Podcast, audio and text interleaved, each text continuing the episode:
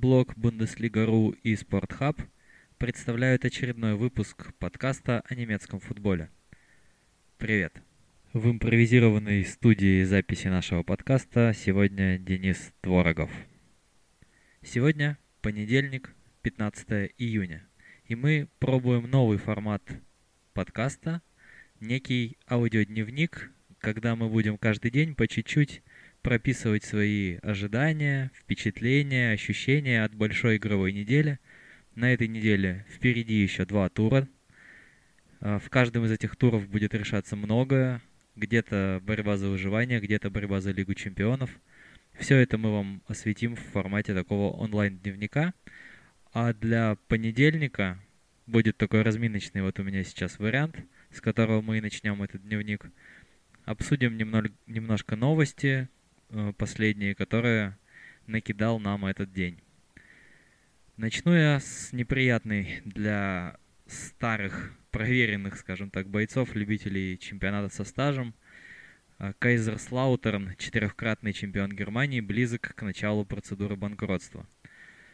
Э, из-за того, что команда сменяет владельца, и у нее сейчас накопилось долгов в размере около 20 миллионов евро – и отсрочка платежей невозможна, переговоры они не увенчались успехом, предстоит неприятная процедура, из-за которой команда, которая обладает уникальным достижением, а именно победой в чемпионате Германии в первый же год после выхода из второй лиги, чего на данный момент, казалось бы, с одной стороны невозможно повторить, но с другой стороны не так давно – Лейпциг у нас стал вице-чемпионом, а, выйдя из второй Бундеслиги, то есть какие-то варианты все равно есть.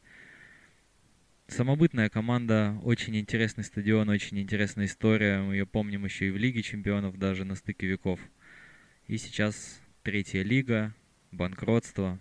Мы очень давно ждали ту же Арминию из Билефельда, например, в высшей лиге, кажется, скоро дождемся. Сейчас э, наверху в третьей лиге находится Ганза и борется за промоушен во вторую лигу мы, ну, может быть, не все, но с точки зрения какой-то ламповости футбола очень ждем, что Ганза окажется на, на втором, скажем так, этаже уже и где-то, может, попадет к нам в телеэкраны. Это замечательно. И в конце концов, э, ну, не так много клубов с Востока действительно находится у нас э, на высшем уровне. И если у нас даже Ганза вернется, это будет замечательно. Но а Кайзерслаутерну мы пожелаем только крепиться, держаться, спастись от э, полного исчезновения, пройти эти тяжелые времена и вернуться. И, возможно, снова выиграть Бундеслигу, выйдя махом из второй. Один раз получилось, почему бы и не повторить. Следующая новость. Новость э, которая касается Бундеслиги, немного опосредованно. Я вот, например, сегодня узнал, что нападающий Дортмундской Боруссии Эрлинг Холланд родился в Литсе и имеет гражданство Великобритании. И главный тренер сборной Англии Гаррет Саутгейт высказался на тему того, сможет ли Холланд э, дебютировать за сборную Англии.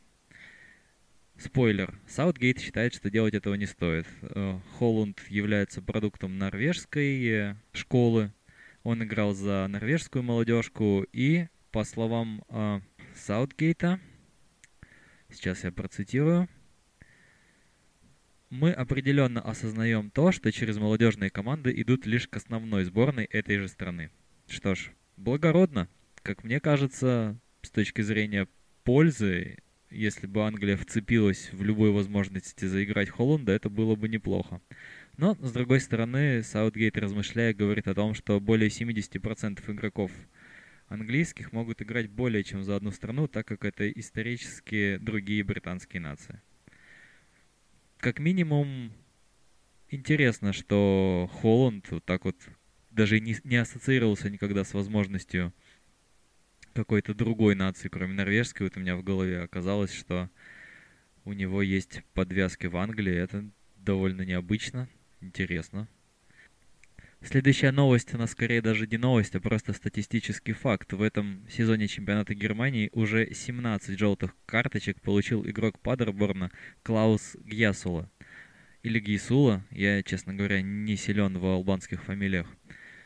по-моему, у него есть э, желание получить желтых больше, чем команда соберет очков. Пока он проигрывает на 3, но у него как раз три матча впереди, может сравняться. Да, победить ему уже не удастся, но сравняться еще может.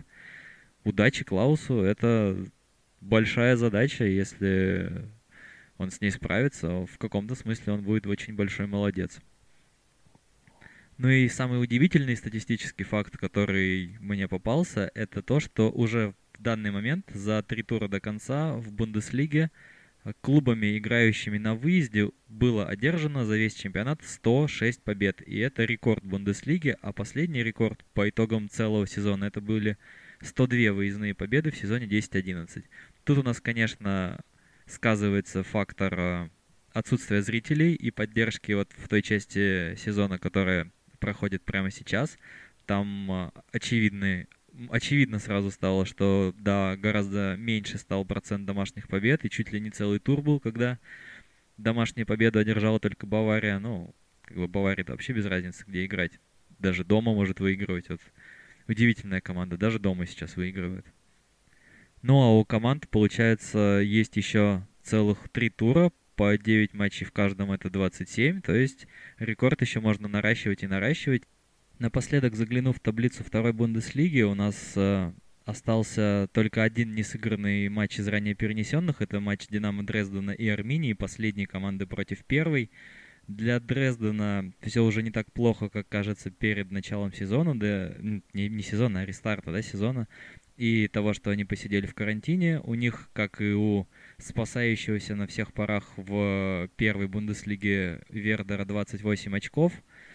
И осталось еще несколько игр, можно попытаться зацепиться за стыки или за даже прямое спасение, но тут неожиданно им э, подкузмил Штутгарт, да и себе, честно говоря, тоже. Он проиграл Карлсруэ в по последнем туре, сам спустился в зону стыковых матчей э, за право подняться в первую Бундеслигу, а Карлсруэ благодаря, благодаря этой победе вот как раз скакнул из зоны прямого вылета в относительно безопасное место и подставил под стыки Нюрнберг. Вот такие имена у нас во второй Бундеслиге в самом низу.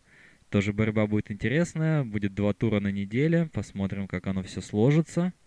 Будем вас постепенно вести по этой неделе вот в этом нашем новом формате подкаста, а для событий понедельника, наверное, на этом все подхватим эту историю во вторник. На дворе вторник, 16 июня. Московское время, как и любое другое, впрочем, значения не имеет. В студии Алексей Крючков. А, начнем с новостей. Привычно в заголовках у нас мелькает имя Тима Вернера. А, знаете, есть ощущение, что система скан интерфакса скоро начнет выводить публикации о форварде Лейпцига примерно в том же количестве, что материала о Джордже Флойде. А, ну, опустим известие, касающееся цены в 60 миллионов евро, годового оклада в десяточку. А, обратим внимание на публикацию Bild. Издание сообщает, что Тима доиграет сезон Бундеслиги, заканчивающийся 27 июня, но в Лиге чемпионов в августе он выступать за Лейпциг уже не хочет.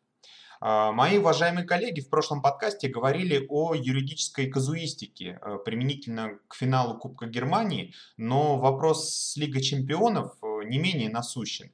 Представляете, если Челси, о тактике игры которого я вновь рассуждать не буду, а, возьмет, да и грохнет Баварию и на одной из следующих стадий попадет на Лейпциг, в составе которого на поле выйдет Вернер, юридически принадлежащий аристократам. Ну, по меньшей мере, это будет смешно. А, на самом деле, я думаю, дело решится тем, что разрешат играть такими составами, какими они предстанут в августе. А, вспомним, если трансферное окно в нормальные годы закрывалось 2 сентября, то была обычная ситуация, что люди начинали сезон в одном клубе, а, проводили 3-4 игры и переходили в другую команду. Также реально вполне поступить и здесь. Э, это может быть не совсем правильно, но наиболее логично. Ну, потом вдруг получит Вернер травму за Лейпциг. И в Лондоне, где Тиму уже будут платить зарплату, вряд ли сильно обрадуется. Э, ситуация схожа с турнирами в рамках национальных сборных, но гораздо более хаотичная. Ну и потом, так ли уж нужны будут тренерам э, их футболисты с непонятной мотивацией? В то время как клуб, он уже живет дальше, наигрывает новые схемы под новых людей. Э, Сергей Есенин писал «Другие юноши поют другие песни». Ну, ладно. Хочется уже, конечно, Лигу чемпионов. Э, в отсутствие турниров сборных битвы при Лиссабоне будут приличной заменой. Хочется в Лигу чемпионов и Гладбахской Боруссии которая в центральной игре 32-го тура принимала Вольсбург. Сошлись пятая и шестая команда чемпионата. Одни смотрят вперед, пытаясь прийти к финишу раньше Байера и отправить именно ливеркузинцев во второй по значимости европейский клубный турнир. А другие же оглядываются назад, чтобы не дать себя обогнать Хофенхайму или Фрайбургу. А, как говорил наш мэтр номер 1968 Денис Творогов, Гладбахцы играют следующим образом. Отдают мяч и ищут вертикальные выпады. Примерно так они действовали и в игре с Вольсбургом. А, победа 3-0. Я особенно порадуюсь за Ларса Штиндля, заслуженный гол забившего. Ну а герой матча, естественно, Йонас Хоффман, отметившийся дублем. А, мы много говорили о том, как классно ищет пространство Томас Мюллер, но, знаете, по сегодняшней игре Хоффман был раумдойтером, так называемым, отнюдь не хуже Томаса. А, еще отмечу то, что работают идеи Марко Розы. А, смотрите, мы э, неоднократно упоминали тот момент, что связка Пля-Тюрам, она становится такой взаимозаменяемой. Пля, играющая роль столба, опускается в центр и в, свободную зону врывается Тюрам. Сегодня именно таким образом был забит гол, но со связкой Эмболо-Хоффман. А, Эмболо понравился, качественные диспетчерские навыки, ну и Хоффман, мы о нем уже сказали. Вот, то есть это говорит о чем? Что э, с контратаками в концепции Марка Роза все понятно. Но хочется, конечно, большего именно в позиционной игре. А, интересно наблюдать за проектом Баруси из Мюнхен-Гладбаха. Посмотрим, как будет развиваться ситуация дальше. А, по крайней мере, с Байером они еще пободаются. А, Вольсбург. Совсем не понял решение Оливера Гласнера по эм, Ренату Штефану. Один из наиболее ярких, пожалуй, игроков Волков, по крайней мере, после возобновления чемпионата – Э, во всех стартовых предматчевых протоколах фигурировал на позиции правого нападающего. В итоге что? В итоге правильно он отыграл на позиции левого защитника весь матч. Абсолютно неясно, чего хотел добиться Гласнер.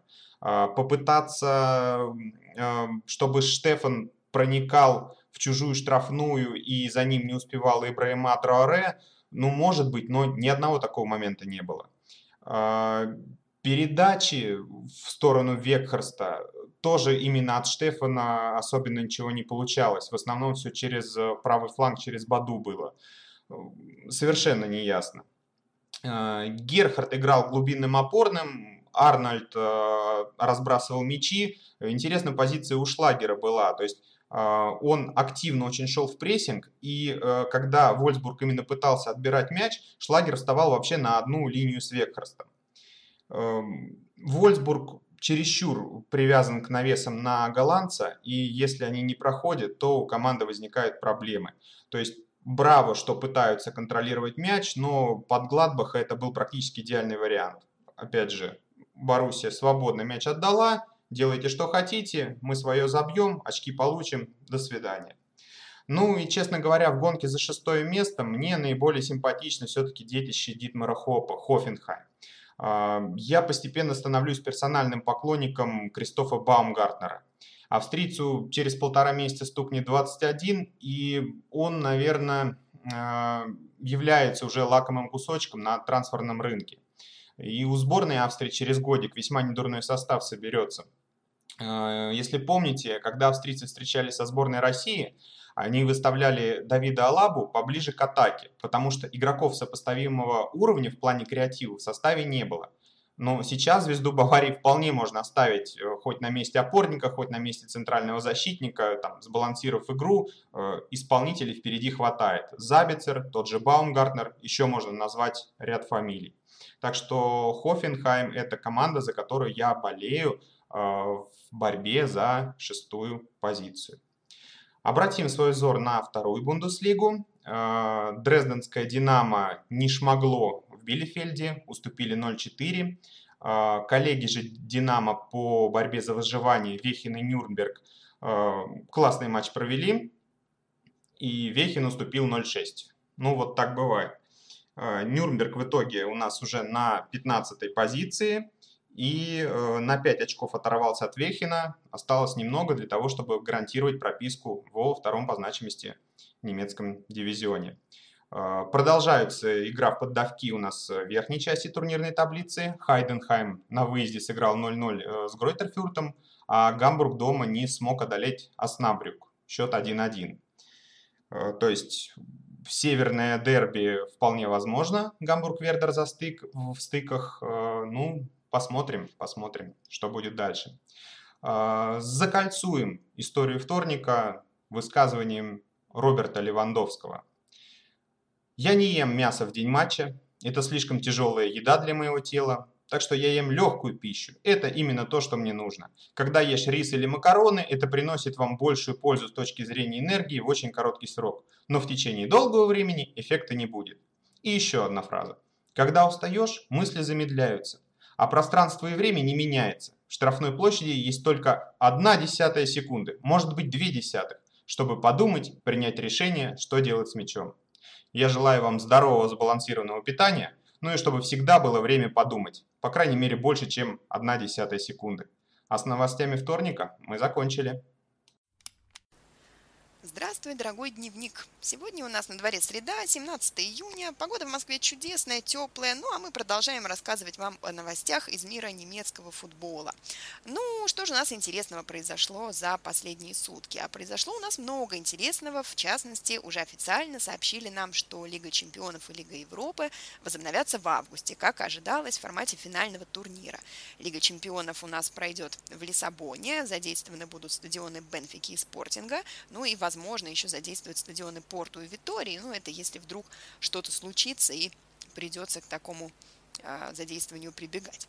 А, ну что ж, напомним, кто у нас остался-то вообще в Лиге Чемпионов. У нас осталась Бавария и РБ Лейпциг. Мы потеряли, к сожалению, Дортмунд еще в 1-8 финала, который не смог справиться с ПСЖ. А вот РБ уже точно у нас в четвертьфинале. Спокойно быки прошли Тоттенхэм, не пропустив от них ни одного мяча и забив 4 за два матча. Ну и Бавария, которая выиграла первую встречу с Челси со счетом 3-0. И, ну, наверное, предположим что не проиграет ответный матч с таким счетом, чтобы вылететь.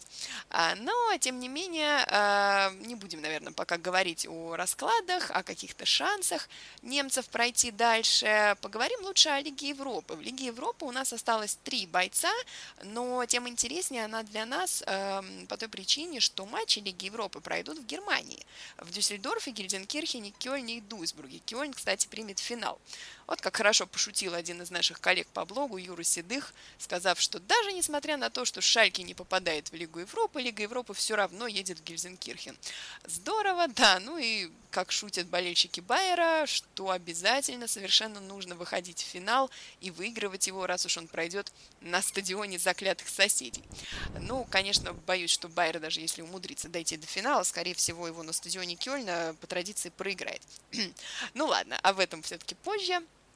Все-таки вот интересно, да, а, как же у нас будет решена ситуация с тем, что еще не все команды сыграли свои ответные матчи в Лиге Чемпионов, и в Лиге Европы вообще никакими ответными матчами еще даже не пахнет, там даже две пары, Интер Хитафи и Севилья Рома, не сыграли свои первые матчи. Но, как сообщили в УЕФА, вот эти две пары, где еще даже не было а, первых матчей, эти матчи пройдут уже в формате всего одной встречи, а вот что касается ответных игр, как в Лиге Чемпионов, так и в Лиге Европы, УЕФА пока не решила, будут ли эти ответные матчи проведены, ну вот точно так же в Лиссабоне и в Германии, или все-таки командам, которые должны были проводить домашние игры, а, будет разрешено сыграть дома. А, пусть даже без болельщиков, но все равно интересный достаточно момент, будем наблюдать. А, ну, что еще мы можем сказать? Можем сказать, что Суперкубок УЕФА, который изначально планировалось проводить в Порту, будет перенесен в Будапешт, и этот матч состоится 24 сентября.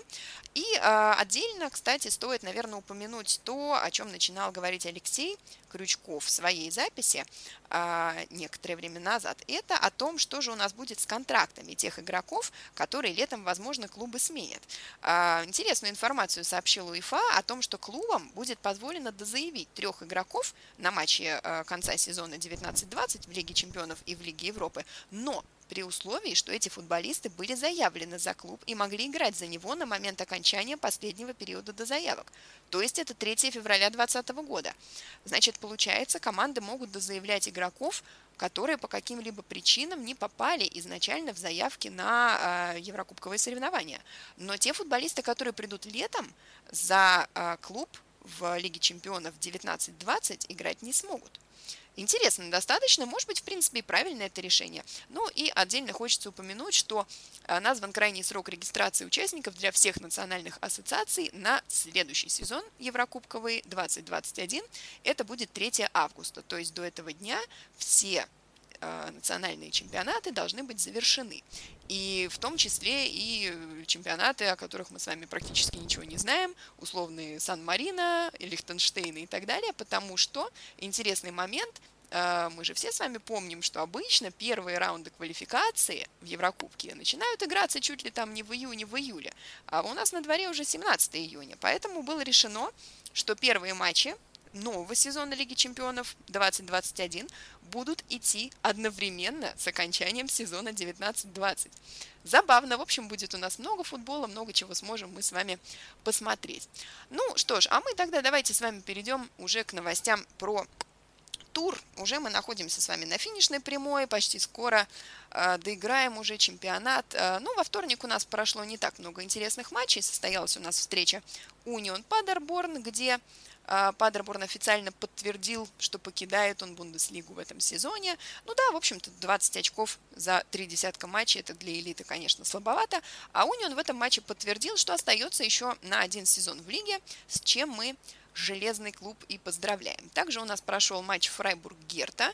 Веселенький достаточно, хотя первый тайм ничего особенно нам не обещал. Герт в первом тайме умудрилась даже в створ ни разу не попасть. Но в перерыве, тем не менее, получила волшебный втык от Бруно Лобади. И очень красивый гол забил бы Луки Бакио. Очень хорошо он ударил там прямо с центра поля. Красиво так в, прямо под перекладину. Но, увы, углядел арбитр фол в атаке, так что этот гол засчитан не был. Ну и Герта и дальше во втором тайме продолжил очень агрессивно играть. И в итоге это сослужило и плохую службу. Привезли берлинцы штрафной к своим воротам. И очень красиво со штрафного в девяточку положил мяч Винченцо Грифа. Кстати, побежал обниматься сразу с ближайшей к себе камерой. Видимо, передавал таким образом привет болельщикам, которые оставались дома.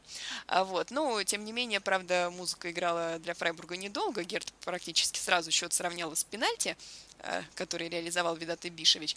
Ну, а э, затем Правда, Руни Ярштайн, видимо, очень сильно этому факту обрадовался, отдал пас на совершенно не готового и прессингуемого защитника, которого обокрал Нильс Петерсон, ну и был таков счет 2-1, Фрайбург в итоге достоял, и у нас после этого матча Герта уже математически распрощалась с шансами на возможность вмешаться в битву за Еврокубки, а вот Фрайбург, как ни удивительно, в этой гонке все еще остается. У нас там за эм, два места в Еврокубках, ну, то есть, получается, это шестая, это седьмая и восьмая строчка, а, даже нет, это получается пятая, шестая и седьмая, и если пятую совершенно явно уже займет кто-то из пары Байер и Гладбах, то вот за оставшиеся две э, спор у нас тоже очень интересный разгорелся. У нас там Вольсбург, Хофенхайм и, как ни странно, Фрайбург. И если посмотреть, например, на календарь Хофенхайма э, и Фрайбурга, э, ну, предположим все-таки, что Вольсбург, может быть, справится и не выпадет, все-таки у него очков-то чуть-чуть побольше. А, ну, вот Хофенхайм, если предположить, что он выиграет завтра у Аугсбурга, а, то по очкам с Фрайбургом будет так практически паритет. А что останется? Останется Фрайбургу сыграть в оставшихся двух турах с Баварией и Шальке, а Хофенхайму с Унионом и Дортмундом. И, в общем-то, достаточно интересно этот календарь смотрится, согласитесь. Не сказать, что э, шансы-то у кого-то прям существенно выше. Э, интересно, действительно. Ну и э, еще один матч прошел у нас в Бремене. Наверное, самый интересный может быть не по ходу встречи, но по результату. Бавария у нас снова чемпион Германии. Чемпион достаточно спокойно этот матч выиграл с минимальным преимуществом. Упустил много моментов. Кстати, и Вердер тоже упустил очень много моментов. А вот. Тем не менее, счет минимальный. Альфонсо Дэвис у нас в этом матче за 10 минут где-то до конца встречи получил красную карточку, как пошутили в Твиттере, пошел заранее достать всем пивасика из холодильника. Ну что ж, мы поздравляем Баварию. Бавария действительно сейчас очень хорошо и бодро смотрится. А, жалко, конечно, что пройдет перерыв какой-то между окончанием чемпионата Германии и возобновлением Еврокубков. Ну, хочется надеяться, что сохранят мюнхенцы такую свою форму. Ну, а мы немножечко поговорим о том, что этой осенью в школу пойдут дети, которые даже не знают о том, что в Германии когда-то были другие чемпионы, кроме Баварии. 8 лет, 8 лет у нас чемпион бессменный. Ну и у всех, конечно, разные мысли по этому поводу. Кто-то говорит, что нужно отменить правило 50 плюс 1, кто-то говорит, что не нужно его отменять. А, но я бы, наверное, сказала, что командам просто не хватает умения выигрывать матчи. Это умение есть у Баварии, его в свое время привил ей Хасеп Гвардиола. За три года работы, да, он не смог выиграть с Баварией Лигу чемпионов, но вот что он совершенно точно сделал, он Баварию сделал командой династии в рамках именно Германии. И за это, наверное, можно сказать ему спасибо. Восемь подряд чемпионств – это действительно очень классное достижение.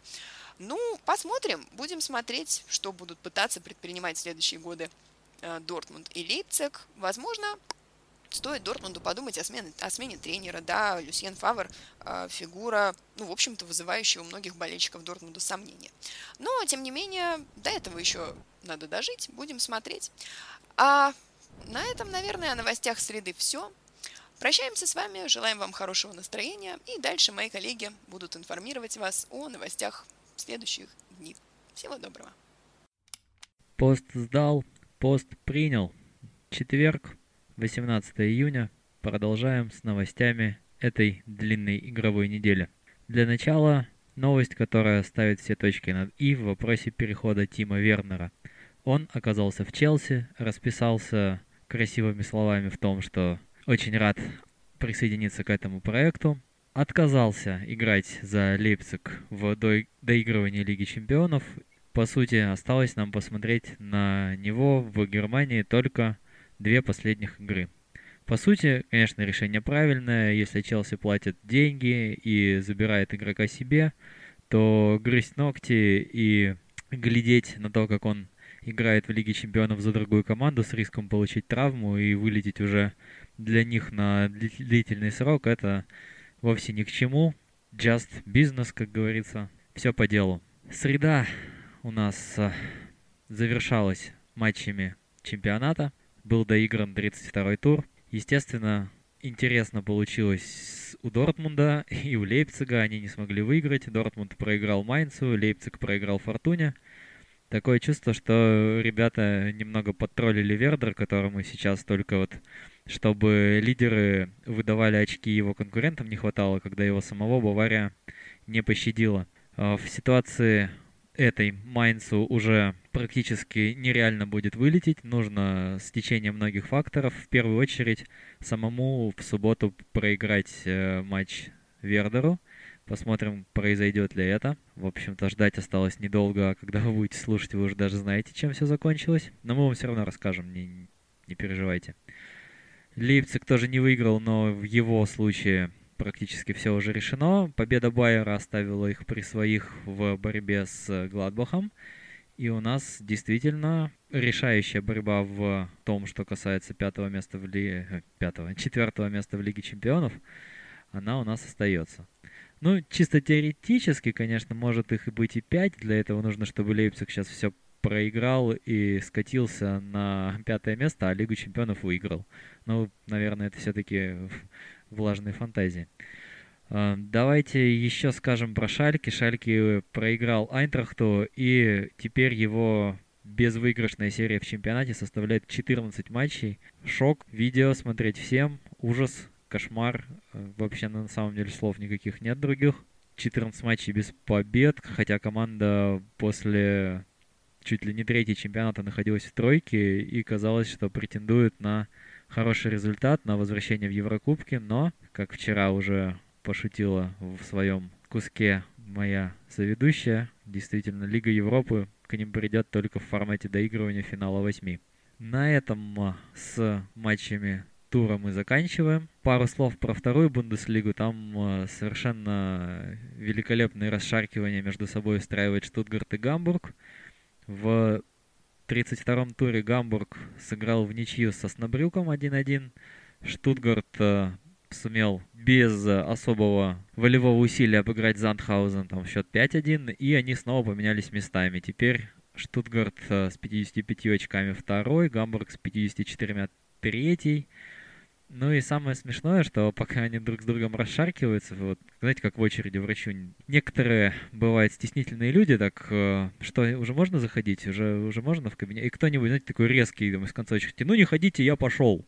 И вот таким мог бы стать Хайденхайм, который там же неподалеку, на отдалении двух очков, но у него те же самые проблемы. В последних пяти матчах всего две победы. В этом туре ничья с Гройтерфюртом и 52 очка. Он все еще в борьбе но на небольшом отдалении. В борьбе за выживание пока хуже всех чувствует себя Дрезден. Uh, у них есть еще игра 32-го тура в запасе, но даже в случае победы они никуда не продвинутся. Нужно будет как минимум две победы в ближайших трех матчах. Это, конечно, тяжело для команды, которая выиграла всего 7 игр из 31. Ну а что касается борьбы наверху и вот этих расшаркиваний, просто небольшой статистический момент. Э, Штутгарт, идущий вторым, набрал всего 57% очков из тех, что были в розыгрыше. И в то же самое время, если посмотреть на таблицу главной Бундеслиги, то с результатом в 57% очков э, команда, которая его бы имела, она бы находилась сейчас на шестом месте, а здесь второе. Плотность борьбы в лиге, непредсказуемость результатов э, такая вот для подэлитного дивизиона. Не берусь сейчас ничего предсказывать, Штутгарт или Гамбург выйдет, а может все-таки Хайденхайм наберется наглости. Осталось недолго, скоро разберемся с этим. Что касается новостей, у нас очень много трансферных новостей в последнее время. Пошли слухи, очень много слухов а, сейчас касается того, кого могла бы прикупить Бавария. Вот, например, есть новость о том, что Ашраф Хакими мог бы получать в Баварии 6-7 миллионов в год зарплаты, а Реал готов его отпустить за 60 миллионов. Но все-таки Дортмунд э, тоже свои виды имеет, может попытается аренду продлить. Еще про Баварию, ну, хотел бы остаться в Баварии Перешич, э, хотел бы клуб из Мюнхена приобрести Кая Хаверца и по мнению некоторых инсайдеров, является даже фаворитом в этой гонке. Ну, тут, возможно, вот переход э, защитника из ПСЖ, сейчас запамятовал его имя, вот недавно мы э, обсуждали с коллегами эту ситуацию, что, возможно, высвободятся деньги, если удастся продать Эрнандеса.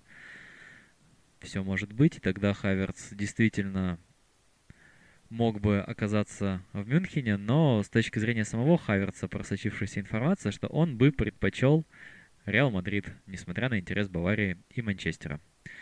И новость касается тоже Баварии. Томас Мюллер в этом сезоне хотел покинуть Баварию в сложные времена, когда у него были проблемы с Никаковичем.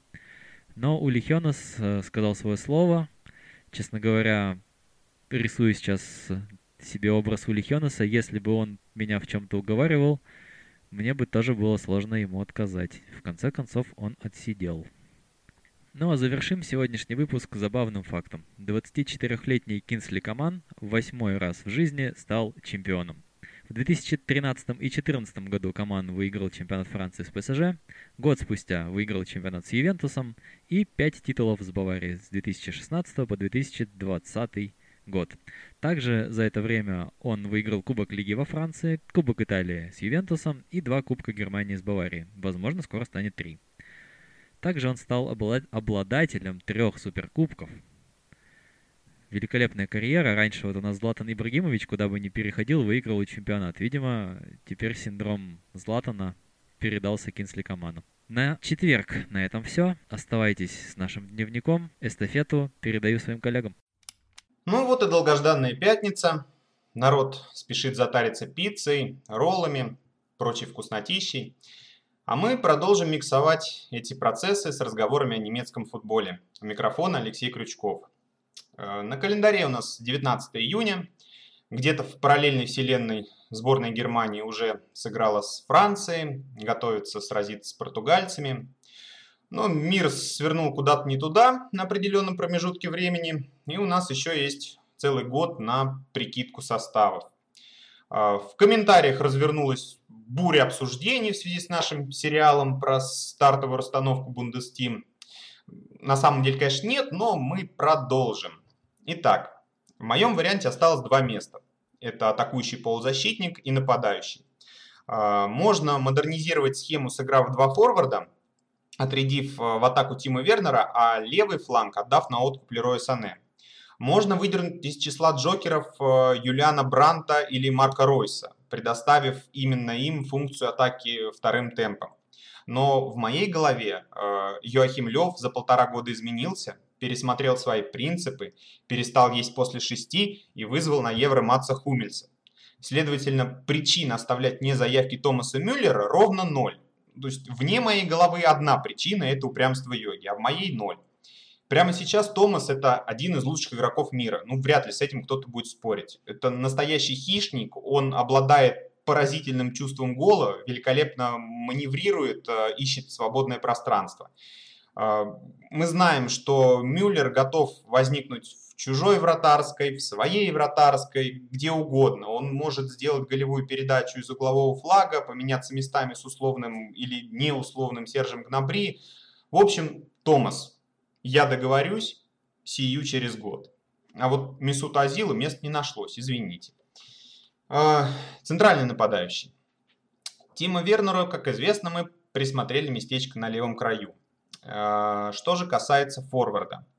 А, Марио Гетце на позицию ложной девятки сейчас вряд ли позовут, хотя кто знает Лева. А, теоретически ложную уже девятку может использовать, э, может э, сыграть на позиции ложной девятки Серж Гнабри. А, из абсурдных вариантов э, можно вспомнить о Нильсе Петерсоне, но все не то, все не так. Центр форварда в моей сборной, на радость звезде телеграмма Али Синецкой, будет играть Кай Хаверц. Высокий, техничный, умный, красавец на выданье.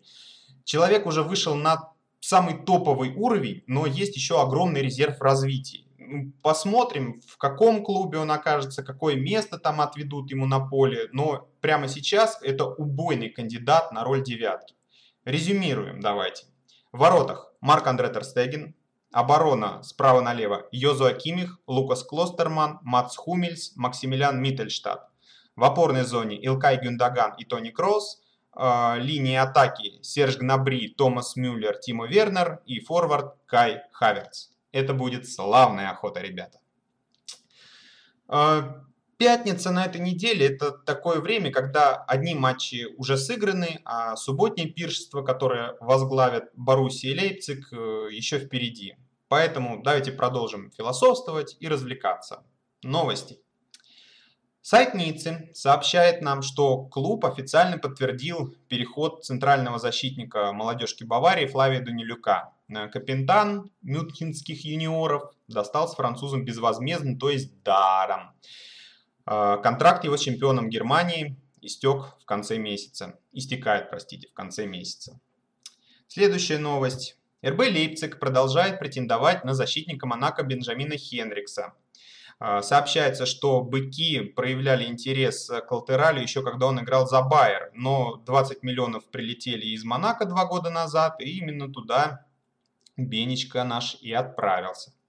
Ну, как известно, мечты сбываются у Газпрома, но Red Bull все же окрыляет. Ну вот и посмотрим, хватит ли крыльев, чтобы подписать Бенджамина. И, а, да, о Хенриксе, кстати. Сейчас будет минутка признаний и самобичевания, готовьтесь. А, во-первых, при прогнозировании состава Бундестим я тупо забыл про его существование. Ну вот каюсь. А именно Хенрикс при удачном проведенном сезоне способен сыграть справа в обороне тем самым высвободив Кимиха для опорной зоны. А, во-вторых, еще одно признание. Денис Творогов на самом деле не метр 1968, а мистер 1967. Простите великодушно. Ну, извинения принесены. И теперь я официально могу на территории данного подкаста именовать Лейпциг Лейпцигом. Ура, товарищи! Еще новости. Daily Mail информирует, что Ньюкасл претендует на нападающего Ромы Патрика Шика. Текущий сезон Чех проводит на правах аренды в РБ э, Ляйпциг, правильно. Но быки не стали использовать выкуп 24-летнего э, футболиста 29 миллионов евро. Это опция выкупа составляет. А, Тоттенхэм и Эвертон также Шиком интересовались, так что велика вероятность, что наш любимый Ляйпциг останется вообще без форвардов. Э, Вернер, Шик, осталось только Поульсону в Ростов перейти, честное слово. А, главная бомбическая новость. Макс Крузе в одностороннем порядке расторгнул контрактное соглашение с Фенербахче. Цитата с официального сайта турецкого клуба. Макс Крузе, один из игроков нашей команды, сообщил, что в одностороннем порядке расторг контракт с нашим клубом.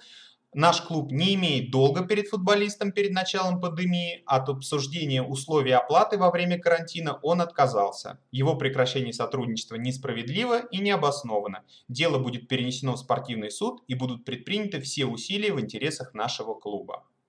Ну, Крузе, э, он мы помним, что он э, здорово играл в чемпионате Германии, привлекался к играм сборной. Он и в Турции это сыграл, в общем-то, неплохо. То есть 20 голов, простите, 20 матчей, 7 голов, 7 результативных передач. Э, Ильвин Керимов наверняка подробнее бы обо всем этом рассказал, а я тупо ткнул на связанную новость. И вот что там обнаружил. Новость от 26 июля 2019 года. Немецкий форвард Макс Крузе рассказал, почему этим летом решил перейти из Вердера в Финербахче. В это трансферное окно я получил много предложений. Одно из них было от Ливерпуля. Но я решил присоединиться к Фенербахче, поскольку верю в этот клуб и счастлив здесь. Приводит слова Крузы Байн Спортс. Ну, финита ля комедия, простите, комментариев не будет больше. А будет же немного рубрики «Жил Висенте». Э, мы помним, что когда в Дрезденском «Динамо» обнаружили коронавирус, команду посадили на карантин. Ну, абсолютно логичное решение, да. А, перед самым рестартом чемпионата России, который возобновляется как раз в пятницу, положительные тесты на вирус дали 6, 6, ребята, игроков ФК Ростов. И вот какой же дайджест мы наблюдаем в течение дня. 10.21. Ростов и Сочи договорились о проведении матча сегодня в 20.00. Переноса не будет. 10.37. Все идет к тому, что Ростов прилетит в Сочи за 3 часа до матча и будет играть ребятами 2003 года. 11.00. Валерий Карпин, если кто не знает, это главный тренер Ростова, такой лохматенький, об игре с Сочи. Мы не играем, чего непонятного, мы в тюрьме сидим. Кто будет играть, я не знаю. 11.47. Ростов набирает 16 плюс 2, необходимые по регламенту. Подростки 2003-2004 года рождения подписали профессиональные контракты накануне матча. В общем, дорогие слушатели, я желаю вам быть благоразумными, учиться на чужих ошибках, а, не допускать своих и перенимать лучший опыт ваших соседей, друзей, коллег. Пожалуйста, будьте благоразумными. Вот. Ну, сегодня было жарко, душно, суетно.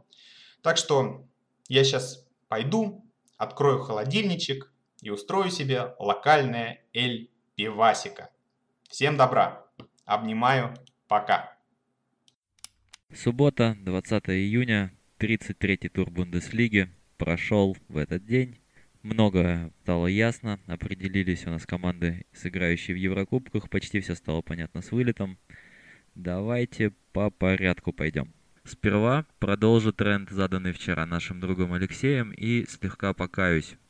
Пришлось мне, выбирая между просмотром матча Дортмунд-Лейпциг и симулкаста всех матчей тура, слегка согрешить и спиратить трансляцию с немецкого Sky для того, чтобы смотреть симулкаст. Практика показала, что решение было верным. В самом симулкасте практически не было вставок из матча в Лейпциге, поэтому мы пойдем его стопами и обратим основное наше внимание на борьбу за выживание. В рамках этого мероприятия состоялась важная игра между Вердером и Майнцем, Вердер играл в гостях, но, как мы знаем, это последнее время не особо принципиально. Тем не менее, Два близко друг к другу стоящих гола в первом тайме сделали преимущество Майнца. В итоге оно оказалось решающим. Общая победа карнавальщиков 3-1. Это уже третья победа за последние четыре тура, и команда взлетает на 13 место. Вердер уже остается только надеяться на собственные силы и победу в 34-м туре и неудачу Фортуны. Перейдем как раз к Фортуне. Они играли на своем поле с Аугсбургом, тоже команды, которые по итогам находятся на 15 и 16 местах, сыграли в ничью 1-1.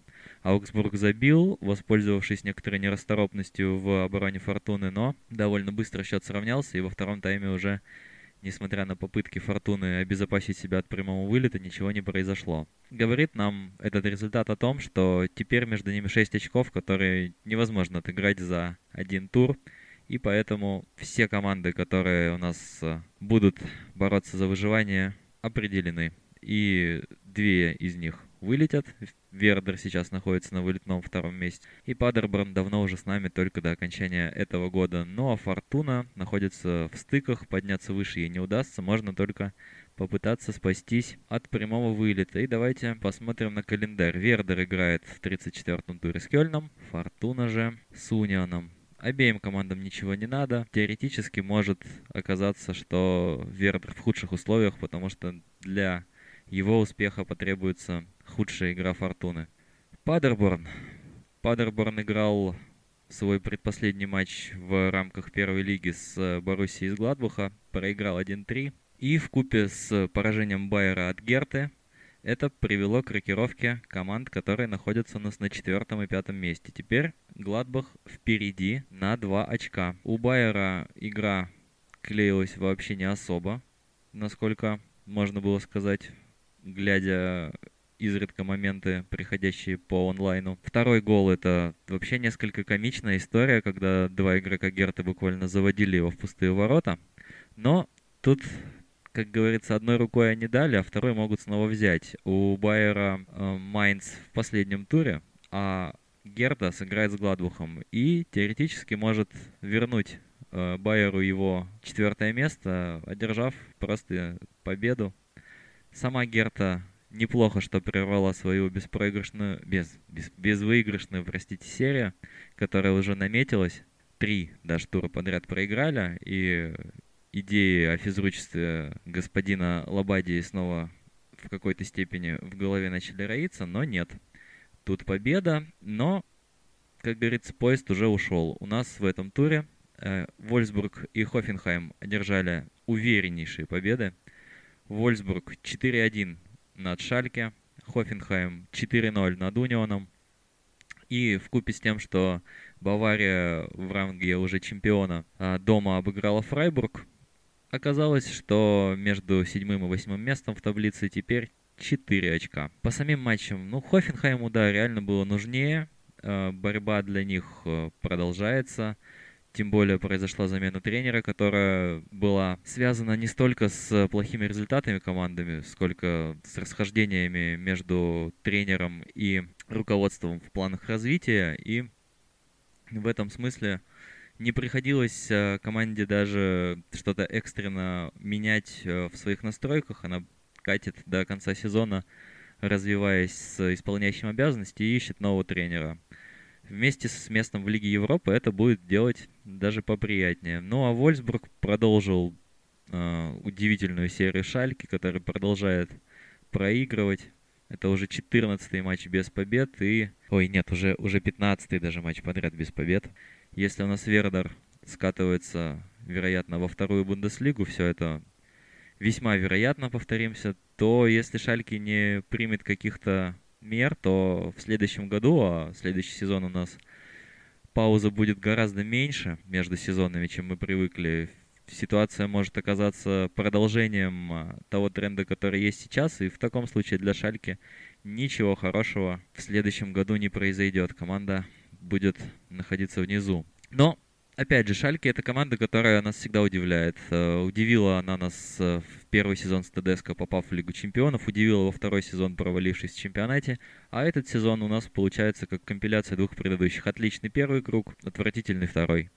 И вместо места в тройке место нигде, по сути. Закончим серию очерков о матчах тура игрой Лейпцига и Дортмунда. Лейпциг проиграл 0-2, тем самым прервал свою 13-матчевую безпроигрышную серию. И теперь у них у Баварии по 4 поражения. Это наиболее редко проигрывающие команды в чемпионате. Тем не менее, для Лейпцига практически решен вопрос э, с местом в Лиге Чемпионов. Хотя вот мы тут шутили, что они могут занять пятое место и оказаться в ситуации, когда только победа в Лиге Чемпионов их оставит в этом турнире на следующий год.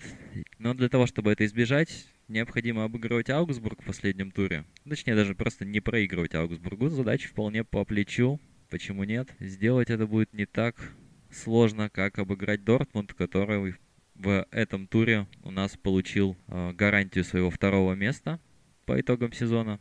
Конечно, второе место от четвертого неотделимо в плане каких-то бонусов э, и Лиги Чемпионов, и как у нас в Германии же медалек за второе и третье место не дают, то практически только вот в российской лиге осталось среди более-менее топовых медалей за вторые и третье места. Ну, в российской лиге много чего осталось, там можно 1-10 он пролететь, как оказывается.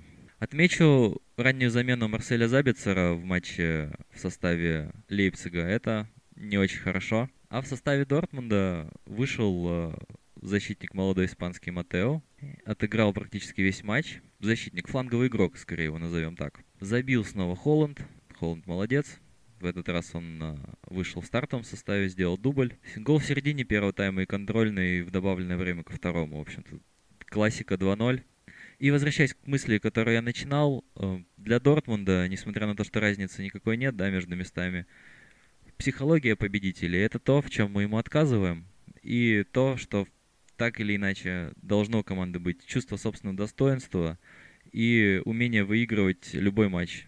Победа против принципиального соперника в плане нахождения рядом с ним в таблице и плюс еще такой его беспроигрышной серии очень важно. Возможно, это какой-то задел даст команде импульс уже на следующий сезон. Но, пожалуй, маловероятно. Команда и вообще какие-то вот выводы в плане именно характерности, она же не за один матч вырабатывается, это все постепенно-постепенно происходит. Если мы увидим на длинной дистанции, что срывов стало меньше, мы как бы и в таблице это отразится, и будет видно непосредственно по действиям футболистов, по тому, с какими глазами они, собственно, находятся на поле в ситуациях, когда что-то не получается. А все равно будут моменты, когда что-то не получается. Ведь невозможно во всех матчах забивать первым, э, желательно минуте на 15 и потом идти, идти, идти по накатанной. Нет, у тебя будут сложности, ты будешь проигрывать в каких-то моментах. Где-то, может быть, ты даже 0-2 будешь проигрывать, но найдешь себе силы это перебороть. Для Дортмунда это крайне важно, давайте смотреть. Ох, я даже затянул, получается, немного сегодняшнюю запись, но целый тур у нас прошел и очень многое решилось. Осталось у нас да, только четвертое место распределить э, в плане Лиги Чемпионов и прямой вылет, а вот таких интриг на разных этажах с участием множества команд у нас практически больше не осталось. Тем не менее, последний тур и финал Кубка это важно. Будем ждать следующих матчей. И передам эстафету в воскресенье нашему другу Арте с его небольшим рассказом на вольную тему. А основные события недели. На этом все. Спасибо, что были с нами. Здравствуйте. Сегодня 21 июня, воскресенье, и предлагаю вам поговорить на злобу дня. Когда мы говорим Бундеслига, нам на ум приходит э, Бавария, Боруссия Дортмунд, Шальке 04, ну или какой-нибудь Байер. Это вековые, ну не все вековые, но практически неприкасаемые клубы в плане ассоциации с Бундеслигой. Однако в стране еще много таких клубов, привязанных к традициям. 11 команд, которые в настоящее время играют в немецкой элите, занимают места в таблице 18 лучших команд всех времен. Эти исторически крупные команды, которых в настоящее время не хватает среди лучших, еще не забыты. Это Гамбург и Штутгарт, Нюрнберг или Ганновер, которые выпали из элиты совсем недавно. Или, например, Бохум с Дуйсбергом – которые еще успели поиграть в Бундеслиге в 21 веке и имеют, э, вероятно, из-за этого э, фанатов и преданных поклонников в самых неожиданных уголках нашего мира. Так вот, Одна команда из этого ряда, которая гремела когда-то в прошлом, а ныне практически забытая, э, этим клубом стал Казерслаутер, который на, этом неделе, на этой неделе официально объявил о банкротстве. Клуб, бывший в, обозри, в обозримой ретроспективе э, чемпионом Бундеслиги, к сожалению, пойдет под финансовый нож. Однако э, подобное, как, как это мягче сказать, подобное событие э, коснулось не только Кайзерслаутерна, но и некоторых других именитых клубов, которые сегодня выступают э, на любительском уровне, то есть в определенные моменты своей истории они тоже испытывали финансовые трудности, э, ну и, естественно, игровые. И вот сегодня я предлагаю вспомнить 10 таких клубов. Первый из них это Ваттеншта... Ваттеншайд, который сыграл последний сезон Бундеслиги в сезоне 93-94. Это команда из пригорода Бохума. В 90-м году этот клуб впервые в истории попал в элиту. Ули Хёнес, небезызвестный, назвал это худшим, что может случиться с Бундеслигой. Э, впрочем, его Бавария в дальнейшем пожалела за его слова, потому что э, в Бохуме они проиграли им 2-3. Эта команда была известна тем, что одной из первых Германии сыграла с четырьмя защитниками, выстроенными в линию без либера. Э, команда была жестким середняком, и после падения результатов Бохума в 93 году Ваттеншайд э, всего на один сезон, так сказать, ненадолго, но все-таки был лучшим клубом в городе. Команда вошла в историю тем, что его спонсор Клаус Штайлман доверил управление клубом своей дочери Брити, которая стала первой женщиной-президентом в немецком футболе. Приключение в Бундеслиге продолжалось до 1994 года. Два года спустя произошел вылет из второй Бундеслиги. В конце концов, Штайлманс групп отказались от финансовой поддержки клуба, он обанкротился, падал все глубже и глубже, и в настоящее время играет в регионал-лиге. А в Германии есть такой прикол, что э, первая женщина пришла в управление э, клуба, это э, как на корабле, быть в беде. Сегодня это звучит э, немножко сексистски, но в 90-е годы это была такая ходовая шутка. Следующий клуб, о котором я хочу вспомнить, это ВФБ Лейп Лейпциг или Локомотив Лейпциг. Он более известен под этим именем. Он э, последний сезон провел э, в 93-94 году и вылетал из Бундеслиги вместе с Ваттеншайдом. Клуб из Лейпцига, входящий в элиту в начале 90-х, мог похвастаться прекрасными традициями. В 1903 году он стал первым официальным немецким чемпионом – а во времена ГДР клуб, как я уже сказал, функционировал под именем «Локомотив». После объединения страны он вернулся к своему историческому названию и оказался во второй Бундеслиге. А, неожиданно после двух сезонов ему удалось подняться элиту. А, но это был пик для команды из Восточной Германии. Вот представьте, а, в начале 90-х, когда Бундеслига переживала бум, на «Локомотив» ходило всего 8 тысяч зрителей э, на 50-тысячном э, центральном стадионе в Лейпциге. И это было удручающее зрелище. Самое известное имя в той команде было Дарко Панчев, который перешел э, в клуб из миланского Индора. Но македонцу не удалось помочь команде избежать вылета. Команда просуществует еще 10 лет, и после распри клуб прекратил свое существование вообще. А, то есть не возродился даже на любительском уровне. И вот а, поклонники Кайзерслаутерна боятся того же самого. Следующая команда, которая была забытая, но а, вот буквально а, пару недель назад они снова вспомнили, это Саарбрюкен который последний сезон Бундеслиги играл в 92-93 годах. Этот клуб вообще очень интересный, потому что недавно это стал первый клуб в истории команды из регионал-лиги, которая дошла до полуфинала Кубка Германии. Э, коронавирус во многом не позволил ему бороться за, за финал этого соревнования, но Саарбрюкен имеет очень интересную, однако забытую историю. После Второй мировой войны, когда Саар был спорной территорией между Германией и Францией, клуб был изначально допущен к французским соревнованиям под именем ФК Саребрюк. Результаты этих матчей не были включены в таблицу 18 лучших а, в истории немецкого футбола.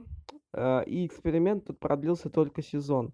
После него а, клуб играл в непонятном статусе, то есть его не брали ни во французскую лигу, ни в немецкую, и, соответственно, он играл товарищеские матчи, и в них э, были достигнуты некоторые впечатляющие результаты. Саарбрюкен стал первым немецким клубом, который обыграл Реал Мадрид со счетом 4-0. А международные товарищеские матчи настолько развили футболистов, что Жюль Риме, тогдашний президент ФИФА, назвал Саарбрюкен самой интересной футбольной командой Европы. Позже Федерация Саара сумела стать членом УЕФА, благодаря чему его лучший клуб мог появиться в европейских кубках. И он таки там появился. В первом раунде Кубка чемпионов а, Саарбрюкен победил Милан. Это в самом первом розыгрыше. Но проиграл поражение в матче реванша. То есть в конце 50-х клуб жёг. В 1963 году он стал одним из основателей Бундеслиги, но в дальнейшем он выпал в первом же сезоне и больше э, никогда не играл в ее истории большой роли. Так вот, э, этот клуб переживал банкротство несколько раз, э, но возрождался как феникс из пепла. Следующий клуб, о котором я сегодня хотел бы вспомнить, это Штутгартер Кикерс, который последний сезон Бундеслиги провел в сезоне 91-92. Вот сегодня Штутгарт не имеет в элите ни одной команды. Основной, основная команда ВФБ Штутгарт, э, так сказать, мерседесники, сейчас пытаются прорваться в Бундеслигу. А вот Кикерс, э, когда вылетел и у него стало туго с финансами, сосредоточился на том, что начал растить молодые таланты. Его цвета в свое время защищали такие футболисты, как Юрген Клинсман, Фредди Бобич, Гвидо Бухвальд и даже Роберт Просинечки. А, но никому из них не суждено было сыграть в составе Кикерс в Бундеслиге. Поэтому, вероятно, клуб и так редко там оказывался. В настоящее время клуб выступает э, в пятой по силе лиге а, и тоже пережил, как я сказал, несколько банкротств. Футбольный клуб Хомбург провел три сезона в Бундеслиге. Он был повышен в классе в 86 году, но вылетел через два года, чтобы через еще один сезон вернуться в элиту на один год. А, но известен он стал не тем, а, а тем, что э, впервые в, в, в сезоне 87-88 э, привел маркетинг в Бундеслигу. Дело в том, что Тогда на футболках э, чаще всего писали, не было титульного спонсора, как вот мы сейчас привыкли, а писали там логотип завода, поддержка логотип общества. Хомбург зашел очень громко в Бундеслигу, повесив на, при... на футболках производителя презервативов Лондон, за что получил огромные по тем временам деньги в размере 200 тысяч дойчмарок. Э, футбольная ассоциация угрожала Хомбургу вычесть очки, дело даже дошло до суда, и франкфуртский, франкфуртский суд постановил, что в принципе ничего страшного, пусть выступает. А, но спонсор этот не принес им удачи, потому что клуб вылетел из Бундеслиги, как вы уже поняли, обанкротился, стал испытывать финансовые трудности и с переменным успехом выступает в четвертой по силе лиги. А, ну, еще отмечу, что э, в молодости, точнее в юности, в Хомбурге играл Мирослав Клозе. Блау Вайс Берлин, клуб которого уже с, с нами нет, э, но до прошлогоднего выхода Униона Блау Вайс была последней берлинской командой, кроме Герта, которая сыграла в Бундеслиге. Э, клуб знаменит э, тем, что э, что в 1987 году стал номинально самым сильным клубом в Западном Берлине, но ничем более таким особым он не заметился. В 1992 году клуб объявил о банкротстве и прекратил свое существование. А вот следующая команда, которая в Бундеслиге побывала аж в сезоне 76-77, более известная всему немецкому футбольному сообществу как ТБ, а, или теннис Боруссия. А, провела два сезона всего в Бундеслиге, постоянно тоже банкротилась и вот подобно Кикерсам сосредоточилась на том, чтобы набирать молодежь и развивать ее. Вот этот э, клуб, э, их так наз... самая знаменитая клетка, которая находится в Берлине, воспитали двух современных известных футболистов. Это Джерома Буатенга и Максимилиана Филиппа. Ну и, наконец, Вуперталлер, который зажигал в сезоне 74-75, а сегодня один из немногих город городов федеральной земли Северной Райн-Вестфалия, который не связан с большим футболом.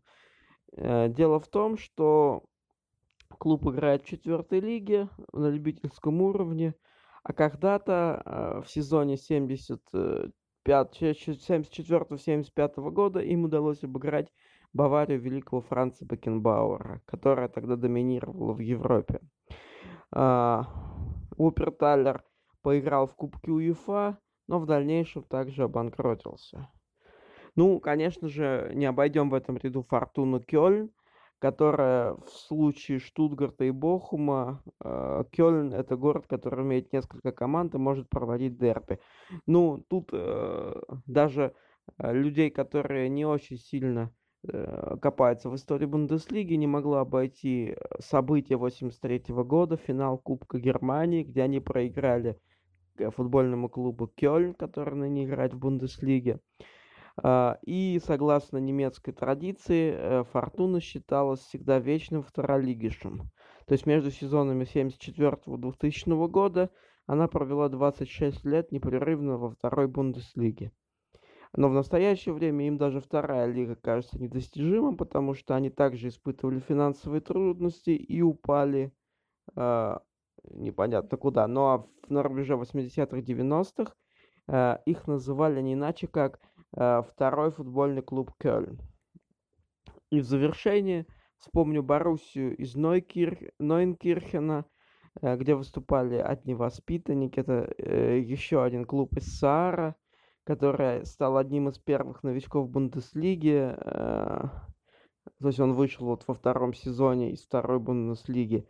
И благодаря этому туда не смогла попасть Бавария. А, благодаря хорошей домашней игре Боруссия заняла десятое место в своем дебютном сезоне. В 60-е за командой закрепилось реноме ужаса фаворитов. 47-тысячный город был самым маленьким в Бундеслиге, но все большие клубы, которые в него приезжали, получали на орехи. Миф о команде был также подкреплен тем фактом, что большая часть игроков были уроженцами Нойнкирхена. И вот э, в Германии есть такая фраза э, съездить в гости в, Ной, в Нойнкирхен. То есть, когда крупная команда приезжает в маленький городок и огребает от э, этой команды. Этот клуб блистал в 60-е, но затем, к сожалению, тоже обанкротился и сегодня канул в лето. И вот что я хочу сказать, что Кайзерслаутер, несмотря на то, что он обанкротился, э, это, конечно, плохо, но, тем не менее, есть надежда на лучшее, и я очень надеюсь, что в дальнейшем э, клубу повезет, и они э, смогут выступать, ну, если не, не вернуться в былые времена, то хотя бы э, быть хорошей командой, которая даст Германии несколько хороших фут, э, футболистов. Как сделала ТБ, как сделал э, Штутгартер Кикерс. Ну а сегодня мы с вами прощаемся. До новых встреч. Смотрите Бундеслигу, слушайте подкасты на Бундеслига.ру. Всем до свидания.